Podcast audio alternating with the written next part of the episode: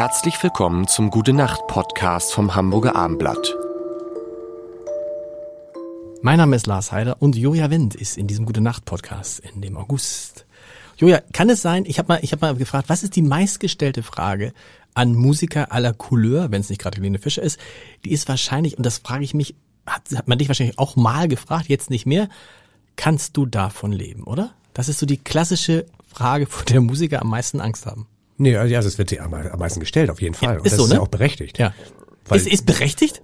Naja, ich meine, welcher Musiker, ich meine, das ist ja, sag mal, als ich meinem Vater damals erzählt habe, das war noch eine andere Zeit, muss ich sagen, aber als ich ihm gesagt habe, ich will Musiker werden, da hat er gedacht, das ist die Entscheidung, das ist wirtschaftlicher Oh, Desaster. Dein Vater war Arzt, ne? War Arzt. Genau.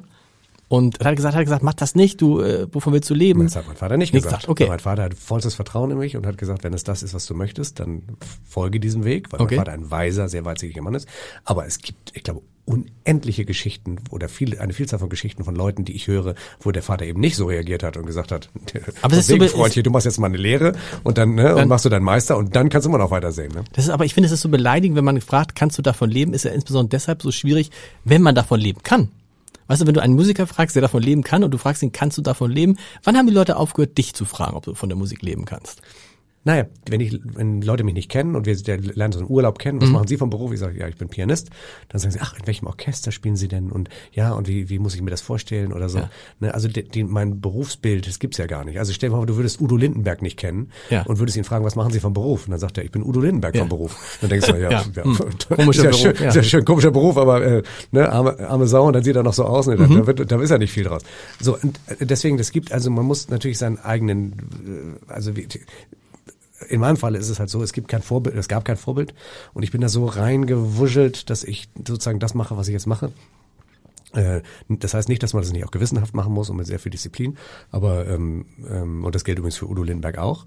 Aber ähm, aber äh, man man hat sozusagen kein Vorbild, keine Blaupause oder ne, wo man so hinterher gehen kann und sagen, ich mache jetzt mal so wie der, der hat eine Banklehre gemacht und nachher ist er zu äh, Freshfield oder keine Ahnung noch zu einem Berater gegangen und hat da dann Karriere gemacht in einem Unternehmen noch, keine Ahnung, ne so. Ähm, das ist ja gibt's ja schon tausendfach und das kann man machen, auch mit sehr viel Disziplin. Aber in unserem Falle sind wir jetzt so ein bisschen ins Nirvana äh, haben wir uns orientiert. Aber dann kommt irgendwann, das finde ich so lustig, ganz lang kommt die Frage, kann man davon leben? Und dann, wenn die Leute erfolgreich sind, denkt man automatisch, boah, die sind stink, stinkreich. Ja. Alle Millionäre, oder? ja. Das ist so verrückt. Also, das, es gibt irgendwie nicht so einen Zwischenweg. Oder so eine Zwischenphase. Und man denkt, oh ja, der hat's jetzt geschafft. Oh, jo, ja, wenn, wenn der mal für ein Konzert unter 300.000 steht er gar nicht mehr auf. Schön wär's. Gerade in dieser Pandemiezeit Ja. ist das Da genau war das natürlich null, genau, Ist ja. genau das Das richtige Richtige. Thema. Ne? Wie viele Leute haben also sind stehen vom Ruin und ich habe auch, ey, ich, was ich meine Kosten laufen weiter und ich habe nichts Mhm. verdient. Also wenn ich nicht 30 gute Jahre davor gehabt hätte, also ich würde jetzt auch, ich meine, ich bin jetzt schon blank, aber ähm, aber ich habe natürlich genug äh, Substanz aufgebaut und so, genau. dass ich sozusagen jetzt was verkaufen könnte oder so. Weil du lebst auch tatsächlich komplett eigentlich von den Auftritten. Äh, Oder im ja. Wesentlichen. Also nicht jetzt von CD und so, ist auch gerade bei Pianisten CDs.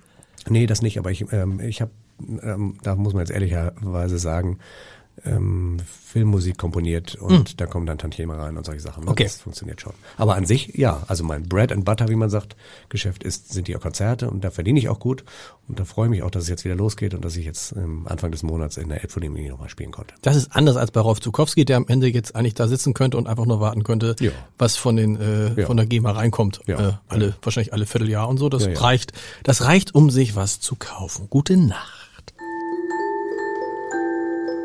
Weitere Podcasts vom Hamburger Abendblatt finden Sie auf abendblatt.de slash podcast.